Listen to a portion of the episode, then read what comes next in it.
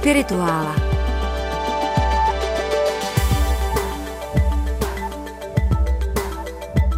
Sedmého května 1241 nastalo, bylo datováno a sepsáno takzvané hornlužické ohraničení Oberlausitz Grenzkunde, což znamenalo rozdělení území mezi Českým královstvím a biskupstvím Míšeňským. A to mezi, to, co se tehdy dostalo do české suverenity, je to, čemu dneska říkáme Lužice. To znamená, svým způsobem rok 1241 je jakoby rokem, kdy se zrodila Lužice, tak jak ji známe. A proto my si i dnes budeme povídat o Lužici. Ale tam už jsme byli. V Lužici jsme samozřejmě byli a někdo by řekl, že Lužice je malá. Ale i to malé, malinkaté území skýtá různé duchovní tradice. Mimochodem, když už jsme tam byli, schválně, co si pamatuješ z našeho předchozího pořadu o Lužici? Tak. Kromě toho, že je to opravdu malinký stát, nebo oblast, spíš Oblast, dneska. oblast. Stát, to, oblast. stát to vlastně nikdy nebyl. Bylo to Hmm. jakoby státoprávní území, markrabství Horní Lužice a markrabství Dolní Lužice, ale nikdy to nebyl samostatný stát. Tak a zajímavé je, když už si řekl horní a dolní, takže každá má svůj jazyk, Ano. byť to jsou taková malá území. Pak možná ještě to, že veškerá kultura jejich je navázaná nějak na náboženství, a to buď na evangelické nebo na katolické. Ano, tak. A snad ještě je třeba znovu připomenout, že tady jsou přátelé Lužice a že dneska obnovují tradice, zvyky, dělají výlety do těch oblastí. Tam jsou k různým svátkům, k velikonocům, k Vánocům, jsou tam zvyky, které oni připomínají. Takže Tak, tohle. tak, tak, tak. Malá česká láska k malé Lužici. No, a my si to dneska celé popřeme. Protože když jsme říkali, že Lužická kultura je navázaná na náboženství, je to pravda. To, že vlastně prakticky všichni lužicko-srbští spisovatelé byli buď katoličtí faráři, nebo evangeličtí faráři, anebo jejich synové, až do té doby, než potom po roce 1945 to byly všechno komunisté, ale i tak to byli většinou lidé, kteří se hlásili k jedné nebo druhé tradici. To je všechno pravda.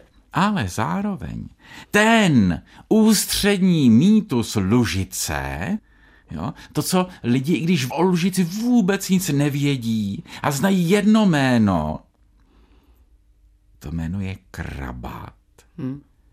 To s křesťanstvím nemá pranic společného. To je naopak černá magie, ten ústřední mýtus té ultrakřesťanské Lužice je mýtus o čarodějovi. A já si myslím, že i to popřeme dneska v tom pořadu, jak to, že to nemá nic společného. Že Vlastně, tam, vlastně pravda. tam Vlastně jsou to nakonec dvě popřeme. Ano. mocnosti toho zla, toho dobra. Přece ten ústřední hrdina tam slyší o velikonocích ty zpěvy a to je to, co ho povzbudí. On se rozpomene na Vlastně máš něco. pravdu. No, Vlastně máš pravdu. Dobře, dobře, opravuji se, respektive Nina mě opravila. Bude tam také křesťanství, ale bude se k němu muset ten hrdina dostat jakoby někudy zpátky. Ta výchozí situace je, jak řečeno, magická černá. Takže vzhůrujeme do Lužice. A tentokrát nepojedeme ani do Budyšína, ani do Chotěbuzy, do těch hlavních dvou míst, ale pojedeme do malého městečka, které se jmenuje Kulov. Německy Vytychenau. Někdy to německé a lužicko-srbské se vlastně sobě podobá, Budyšín, Baucen a podobně, ale v tomto případě je to prostě úplně jiný název. A městečko Kulov je centrem karbatovského mýtu. A pak se, abychom se připravili, nezůstaneme jenom tam, vydáme ještě do jednoho malého místa, které se česky krásně nazývá Černý chlum a německy Schwarzkolm a tam potom bude pohenta krabatovská. Ale jak řečeno, začneme v Kulově. To je ta katolická část Lužice, to znamená, tam je katolický kostel, a poměrně živý kostel, tam když se člověk podívá na vývězku, tak tam se skutečně každý den v týdnu něco děje. A v tom městečku jsou všude kříže a sochy svatých. A v tom kostele má na sloupu náhrobní desku pan Johannes von Šádovic který žil v letech 1624 až 1704. A to je krabat. Aha. Tedy já to upřesním. To je historická postava, reálná, katolická, pohřbená v katolickém kostele zcela regulérně, ale od ní se odvinul ten mýtus od krabata. A nebylo to naopak? Nemůže to být taky někdy naopak, že je konkrétní osoba a někdo si řekne, tak a budeme to říkat o něm, že to byl ten krabat. Taky to bývá, taky to bývá obráceně, ale v tomto případě důvěřuji tedy historikům, kteří říkají, že to samotné jméno krabat, tak zvláštní, které nám tak krásně zní a které máme spojeno s tím filmem, Jo, to je to krákání, mimo no teď samozřejmě film Čarodějův učeň od Zemana, jaký je tam ten motiv toho krákání a to krabate, hmm. přejď do mlína na černé vodě. No, tak to jméno krabat je z Komolenina. A to ne ze jména toho pána, který se jmenoval von Šádovic, ale z Komolenina ze slova Chorvat, protože to byl důstojník z Chorvatska, který přišel do Lužice ve službách saských kurfistů a oni mu říkali Chorvat, tak jako se často stává, že člověk z jiné země říká, no to je tady ten Němec, to je ten Polák. A z toho pak často vznikají příjmení. A to Chorvatsko molili na Krabat. A o něm se vypráví, že byl fascinující postavou, že byl obrovský na dobové poměry, že se naučil skvěle srbštinu a prý reálně čaroval. Nebo co to je reálně čaroval? Prostě legendy říkají, že čaroval. A mě zajímá, jestli si tam vzal tu kantorku a jestli známe tím pádem, jak se píšou různé apokryfy, mm-hmm. jak mhm. to bylo s Romem a Julí mm-hmm. posléze, tak jestli víme, jaký byl jeho život s tou kantorkou pak.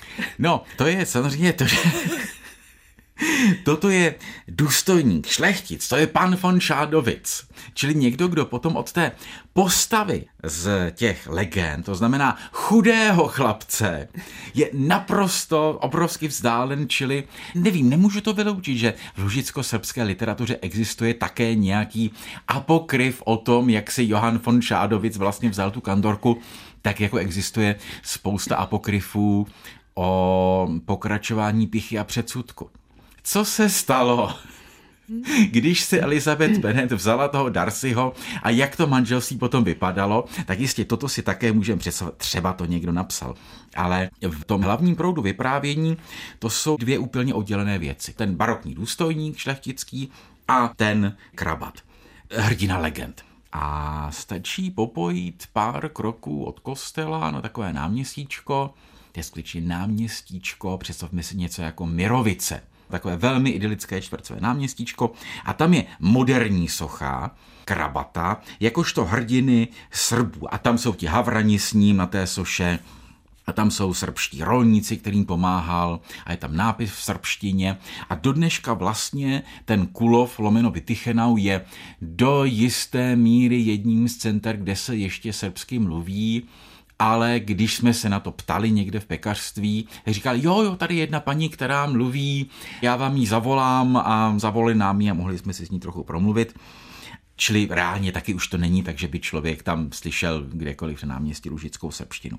Ale co je podstatné, na té soše je starý krabat, starý muž. Je to takový Gandalf, Merlin, jo, ten typus toho prostě starého, dobrého čaroděje, jak ho známe ze všech možných legend eh, napříč národy.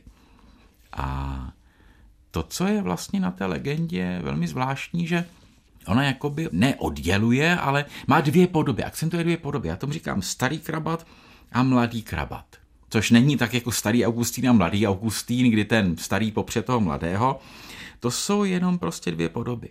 A v té lužicko-srbské literatuře mnohem víc figuruje ten starý kraba, to znamená ten, který Připomeneme pro ty, kteří to náhodou neznají, že to byl chlapec, který šel do učení do Černého mlína ke zlému čarodějovi, ale toho přemohl.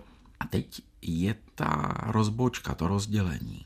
Podle jedné verze přestal čarovat, jo, přemohl čaroděje, a říkal, dobře, a tím pádem končím s celou magií, začíná normální život. A ta druhá je, že tam naopak teprve začíná jeho působení. A že je ten dobrý místní Gandalf Merlin, který různě pomáhá rolníkům. A do ní potom lužičtí obrozenčtí spisovatelé promítají ten lužický národně osvobozenecký boj, nebo tedy boj spíše takové skromné, pokojné psaní peticí, nepředstavujeme si žádná povstání, a taky to sociální, protože, jak už jsme minule o Lužici říkali, po roce 45 je lužicko-srbská literatura skutečně socialistická, je velmi jednoznačně spojená s tím státem, říkají ano, teď je nám konečně dobře. Takže existuje několik románů Krabatovi. Ten klasický napsal Měrčin Novak Něchornsky, neboli Martin Neumann, jo, oni mají většinou tahle ta vlastně dvojitá jména. A to je, milá Nino, to je úplně klasická Sorela z 50. let. To je román, povídka Mistr Krabat z roku 1954 a to je takové to, jak byli všichni strašně chudí a jak žebrá ne proto, že je sirotek, ale že rodiče jsou tak chudí, že ho poslali žebrat. A všichni, kdo nepatří k úplné chodině, jsou úplně amorální.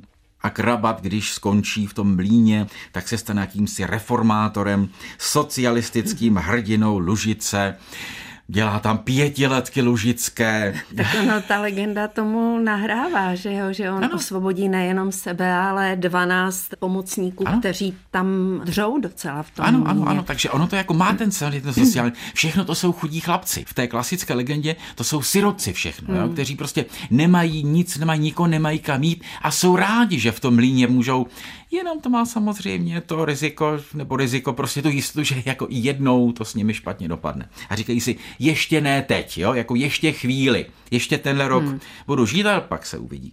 Takže je to tam samozřejmě. Jde o to, jak se to do té literatury vtělí. A to, co provedl Měrčin Novak Něchornsky, je opravdu taková komunistická agitka. Mnohem sofistikovaněji píše o Krabatovi Jurij Briezan, což je ten velký klasik lužicko-srbské literatury, řada jeho knížek zase přeložená do češtiny. A ten napsal dvě verze. Čarodějný mlín roku 1968, což je soustředěno na toho mladého krabata, ty scény v tom mlíně, ale tam se z toho trošku stane mm, jakési povstání, porážka mlináře jako porážka kapitalismu, čili je to tam taky takhle jako, řekněme, aktualizované, ale už ne tak prvoplánově a už tam jakoby je trochu povýšen na takovou polomytickou postavu a to dění ve mlíně jakoby obrazem dění v Lužici vůbec. A tenhle ten motiv té symbolické roviny Krabata je potom ještě rozvinut v jeho druhém zpracování a to je román s názvem Krabat, čili poprvé čarodějný mlín, potom Krabat. Většina těch věcí vyšla česky. A to je filozofický román. Tam už Krabat vůbec není reálná figura, ale mýtus, princip, který se manifestuje v různých historických lidech, tedy ne historických postavách, ale jakoby v reálných lidech, kteří speciálně patří k rodu Serbinu. A Serbin, to je vlastně to Srb, jo, to je lužicko-srbsky vlastně česky rodina Čechů by to byla, tak to je prostě rodina Serbinů a ti věčně bojují s Němcem, který se jmenuje Reisenberg a to je princip zla. A teď do toho jsou vtaženy celé moderní dějiny světa, politické a kulturní a ti Serbinové a symbolický krabat prostě různě putují Evropou. Čili on se stává jakýmsi lužickým Faustem, který kráčí světem pořád dál k nějakému stále hlubšímu pochopení světa. Války, bitvy a mory jsou zapomenuty. Páni spráchnivěli, šibeničáky se proměnili v bezvýznamné kopečky. Historie by nic nevěděla o vesničkách na Sadkule, kdyby tam nežil krabat.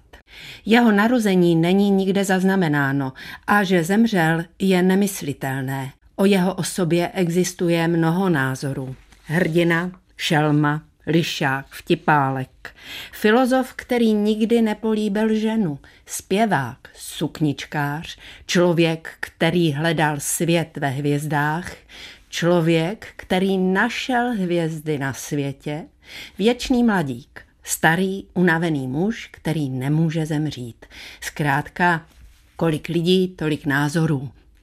Většina lidí nevyjadřuje své názory krátce a bez oklik a dobře promyšlených a jasně formulovaných větách, jako třeba filozofové a lidé znalí cest i necest života. Ostatní vyprávějí rozvláčně a nezřídka podivné příběhy, které pokládají za pravdivé a chtějí, aby byly jako pravda přijímány. Vymýšlejí si podobenství, ve kterých tak či onak vyjadřují svůj názor na krabata. Ta podobenství se nejčastěji podobají zeleným ořechům, které dosud visí na stromě. A přece v každém tom příběhu nebo podobenství je něco rozumného a pravdivého. Jakmile se však pokusíš sjednotit je v jediný celek, začínají si navzájem odporovat. A nejen sobě navzájem, ale také skutečnosti. Jako bys chtěl nějaké mnohoúhelníkové těleso vměstnat do krabice odbod stejného obsahu. Jenomže jsou a vždycky byli lidé, kteří krabici od bod nebo krabici na klobouky považují téměř za svatý dar a všechno, co se do ní nedá vecpat, za dílo ďáblovo. Takoví lidé se zmocnili zpráv o krabatovi a přistřihovali, přiřezávali a přisekávali je tak dlouho, až se jim jejich zbytek bez námahy vešel do krabicové reality. Toto žalostné torzo říká, že Krabat dospíval ve vesnici Jitk v létech krátce po třicetileté válce a že jeho rodiče byli, i když chudí, přesto poctiví lidé. Jako mladík naučil se krabat kouzlům u mistra toho oboru. Později svého učitele přemohl v boji na život a na smrt a sám se tak stal mistrem kouzel, mistrem veselým a dobrým, přítelem chudých i krále, kterého zachránil před pohárem jedu a osvobodil ze zajetí tureckého sultána. Později čaroval čím dál tím méně, jak se říká, jen v nejnutnějších případech, až se konečně černého umění úplně odřekl a zemřel jako hodný starý muž. Na znamení spásy jeho duše objevila se na lomenici domu, kde zemřel bílá holubice. To všechno zní správně a jasně pro lidi, kteří si raději pohladí zakulacenou pohádku, než by se odřeli o hranatou skutečnost. Považují život kouzelníka Krabata za výjimku z normy. Spása na konci Krabatova života nemá s ním nic společného. Je to jen scéna, v níž všechno výjimečné se má státi obyčejným Jemná krupicová kaše se skořicí s cukrem pohltí kuličku tmavé, neprobádané hmoty.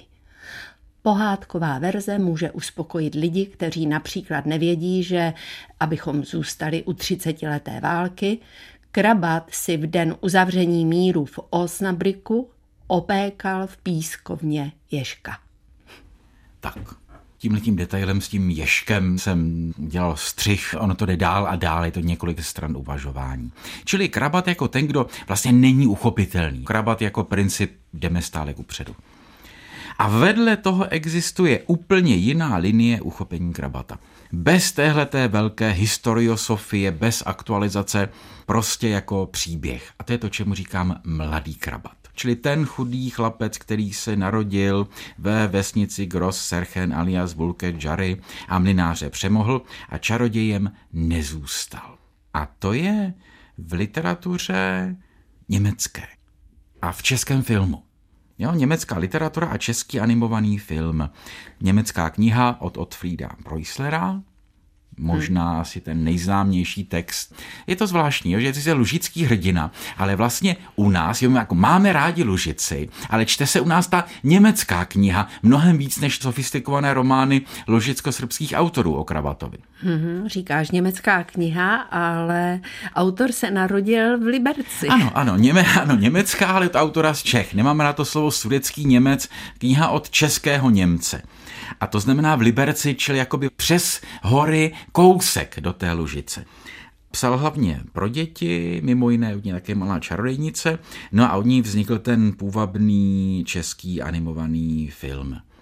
A to je několik těch případů, kdy autor napíše pohádku pro děti v zásadě. Mimo jiné, ty si dětem někdy četla, nebo? Eh, ne, tenkrát ještě nevyšla v tomto skvělém překladu, ale chystám se určitě číst jim vnoučatům mm-hmm. jen co jim bude deset a víc a budu doufat, že jim to přečtu dříve nebo jim podstrčím knížku dříve, než uvidí film protože já jsem taky ráda, že jsem to měla v tomhletom pořadí. Musím říct, že Zemanův film je opravdu krásný, ale stejně jsem ho asi po deseti minutách vypnula a říkala jsem si, já to nedám, protože jsem měla svoje vlastní představy Počkej, nad knížkou. Teď?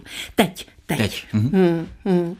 Zkrátka mám pocit, že to vyprávění je překrásné A je a bohatší. právě budí ty pře- tu představivost nádhernou. Jo? Ano, ano, hmm. přesně, přesně, přesně. Jo, typ té mistrovské pohádky, napsané strašně jednoduše, je to uzavřený svět několika figur a přece se v tom mikrokosmu zrcadlí celý mikrokosmos.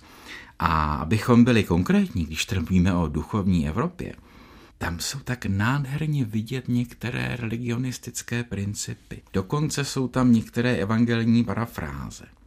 Podle mě jedna ze silných těch neuvěřitelných sil toho krabata je právě v tom, že pracuje s archetypy, u kterých si Čech říká, ha, to od někud známe, to už jsme někde slyšeli, to, to je tak známý příběh. Úplně přesně celou dobu, co jsem to četla, tak jsem měla pocit, že někde se mě to dotýká ve velkých hloubkách, hlubinách mm-hmm. úplně.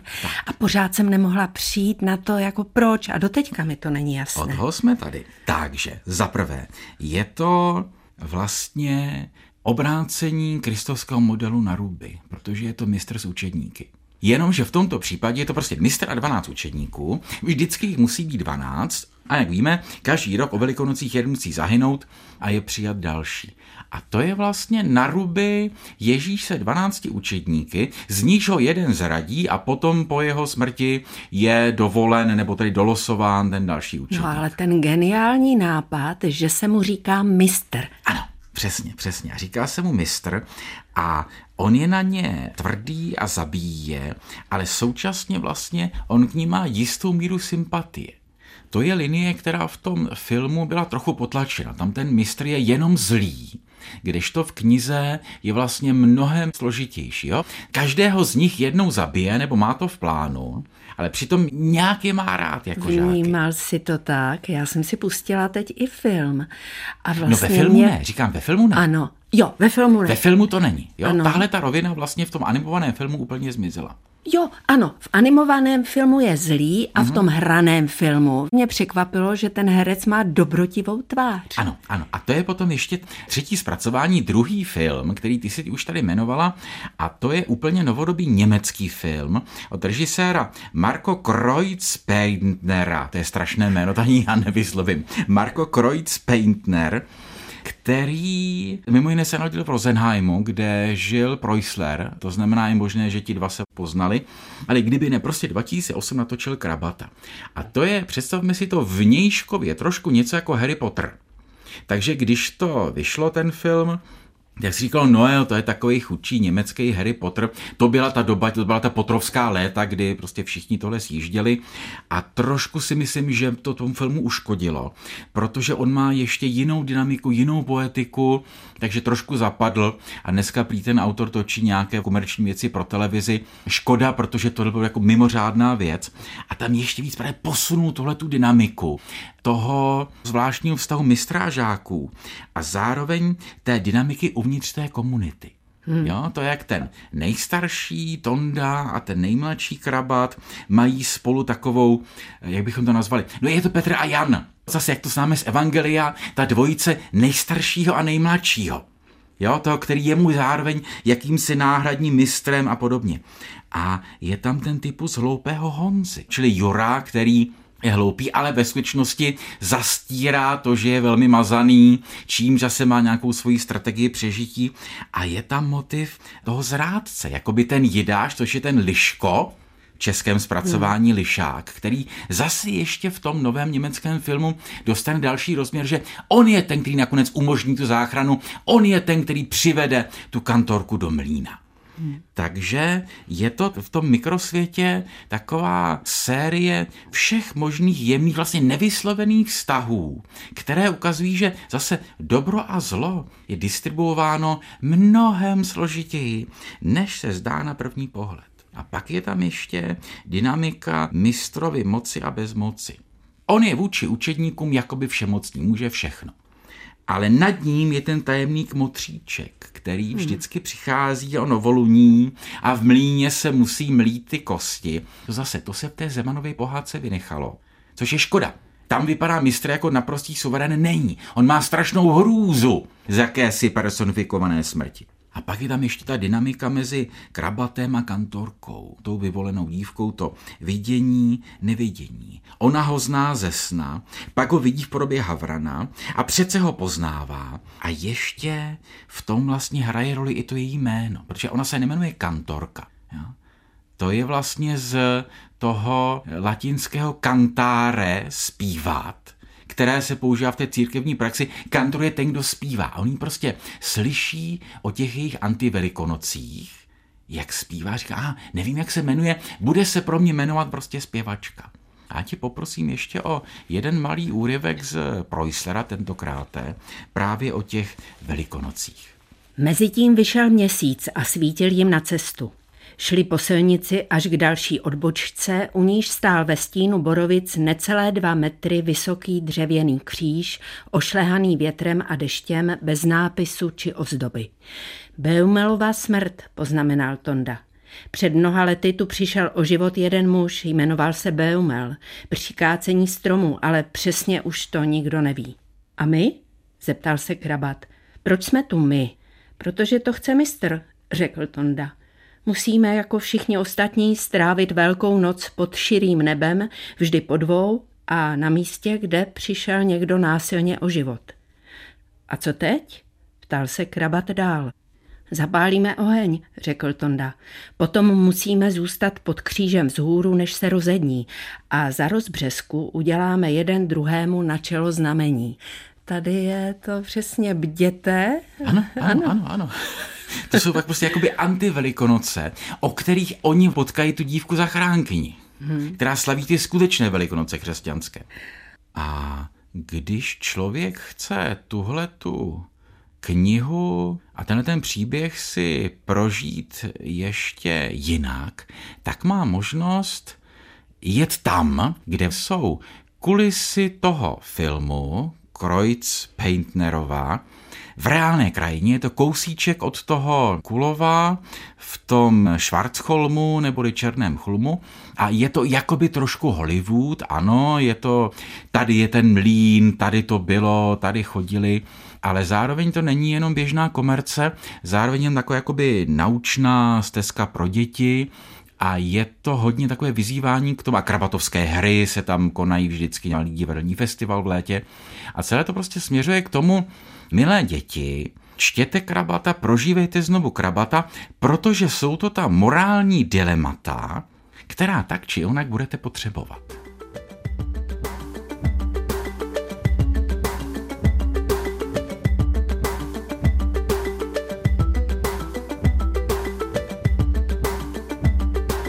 Podcast Spirituála Duchovní Evropa poslouchejte na webu Českého rozhlasu Vltava, v aplikaci Můj rozhlas a na dalších podcastových platformách.